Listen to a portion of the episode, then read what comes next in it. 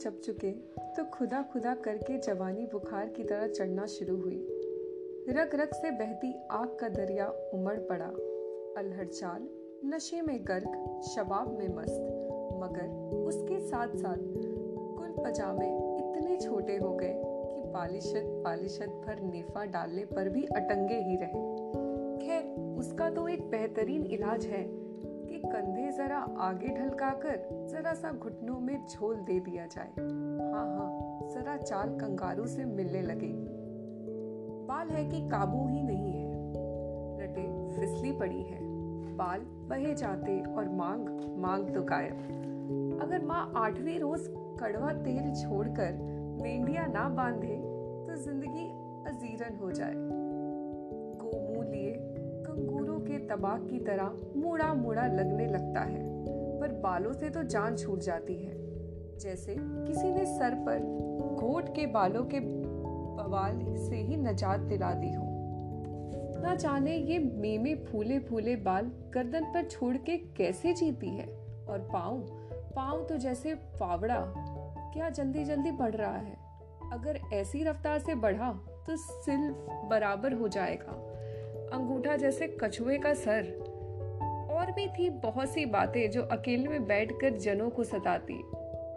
आईने में नाक देख के तो बस कह आने लगती कि डबल निकोड़ा जैसे खूटा। सज्जों की शादी हुई तो ये बड़ी सी नथुनी पहनी थी उसने।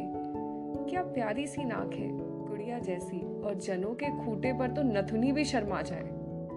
जब उसकी शादी होगी तो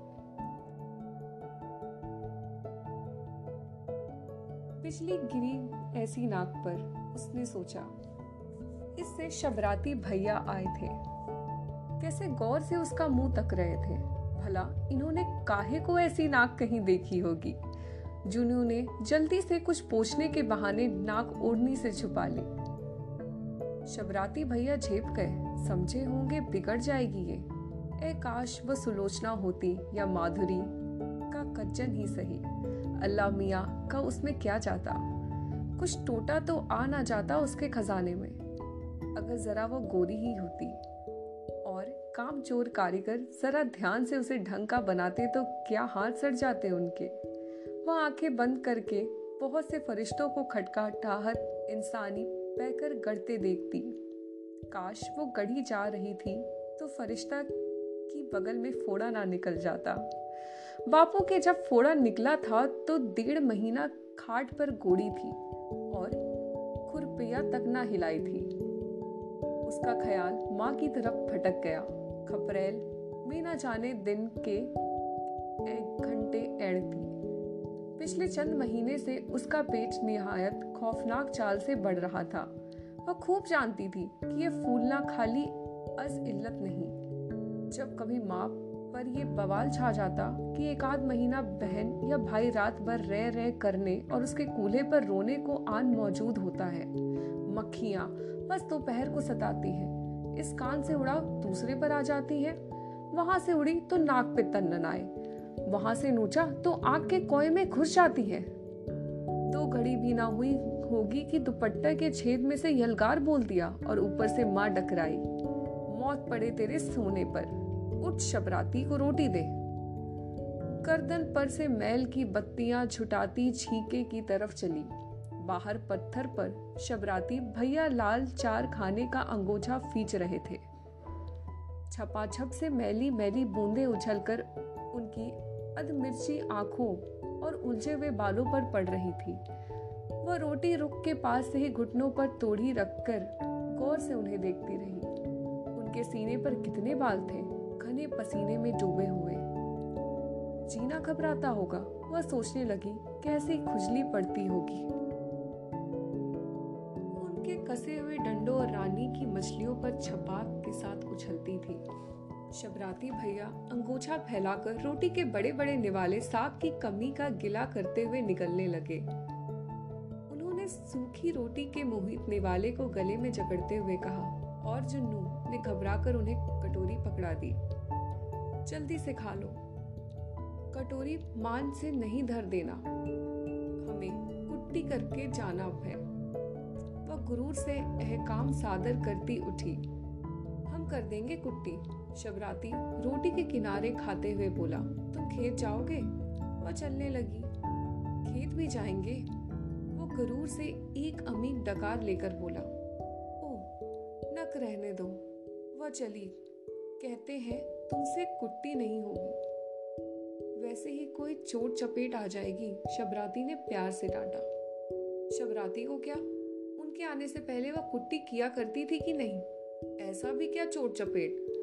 छप्पड़ में जाकर उसने रूपा और चंदन को प्यार से दो चार घूसे लगाने और उन्हें कोने में चुपचाप खड़ा रहने की ताकीद करके खुद कुट्टी के गठे को बचोर कर गड्डियाँ बनाने लगी।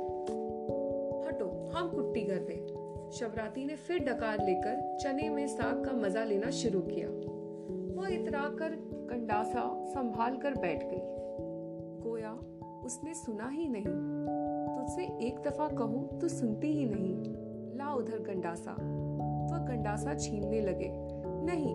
वो बनने लगी और कुट्टी शुरू कर दी। तो लिया अब। वो अपनी फुकनी जैसी मोटी मोटी उंगलियाँ कंडासे के बीच पिछाकर बोली। लेव। अब करो कुट्टी, मार दे। हटाओ कि हम सच्ची मार दे। वो गंडासा तौल के बोली, जैसे सचमुच मार ही देती। मार, तेरे कलेजा में बूता हो तब मार के देख। और जो वो मार ही देती, कचर कचर, सारी उंगलियाँ पिस जाती कि क्या बात थी। कोई ज़बरदस्ती थी उनकी? अब मारती क्यों नहीं? शबराती भैया ने आँख झपकाई और उनका मूछो वाला मोटा सा होठ दूर तक फैल गया। कंडासा छीन लिया था और जन्नो खिसिया गई। ना जाने उनके सख्त और खुदरे हाथ को इस वक्त क्या हो गया था। किस कदर छोटे और नर्म मालूम हो देने लगे।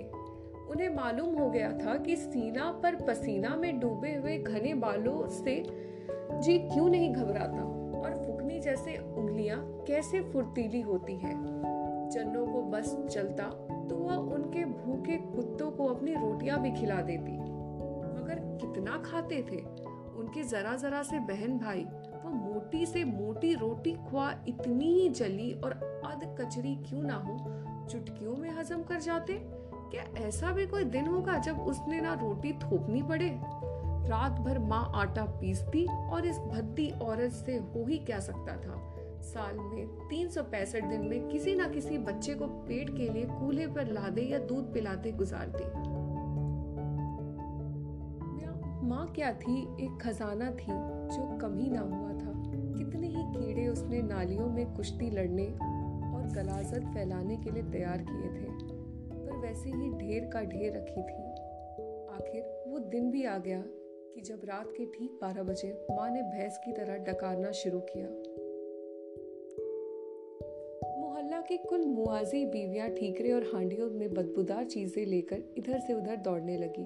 मोटी दोहर बछड़े की रस्सी की मदद से खपरेल के कोने में तान कर माँ लिटा दी गई। बच्चों ने मिनमिनाना शुरू कर दिया और आने वाले से बड़ा बच्चा पछाड़े खाकर गिरने लगा। बापू ने सबको निहायत अजीब अजीब रिश्ता कायम करने की धमकी देकर कोने में ठूस दिया और खुद माँ को निहायत पेशदार गालियाँ देने लगा, जिसका महफूम जन्नो किसी तरह ना समझ सकी। दो एक गालियाँ चूहों वगैरह को देकर भैंसों वाले छप्पर पर जा पड़े, पर जन्नो माँ की चिंगाड़े सुनती रही, उसका कलेजा हिल जाता था। मालूम होता था कि कोई माँ को काटे डाल रहा है। औरतें ना जाने उस पर्दे के पीछे उसके संग क्या बेजा हरकत कर रही थी। जन्नो को ऐसा मालूम हो रहा था जैसे माँ का सारा दुख वही उठा रही है, कोया वही चीख रही है और एक नामालूम दुख की थकन से वाकई वो अगले भाग में बताऊँगी।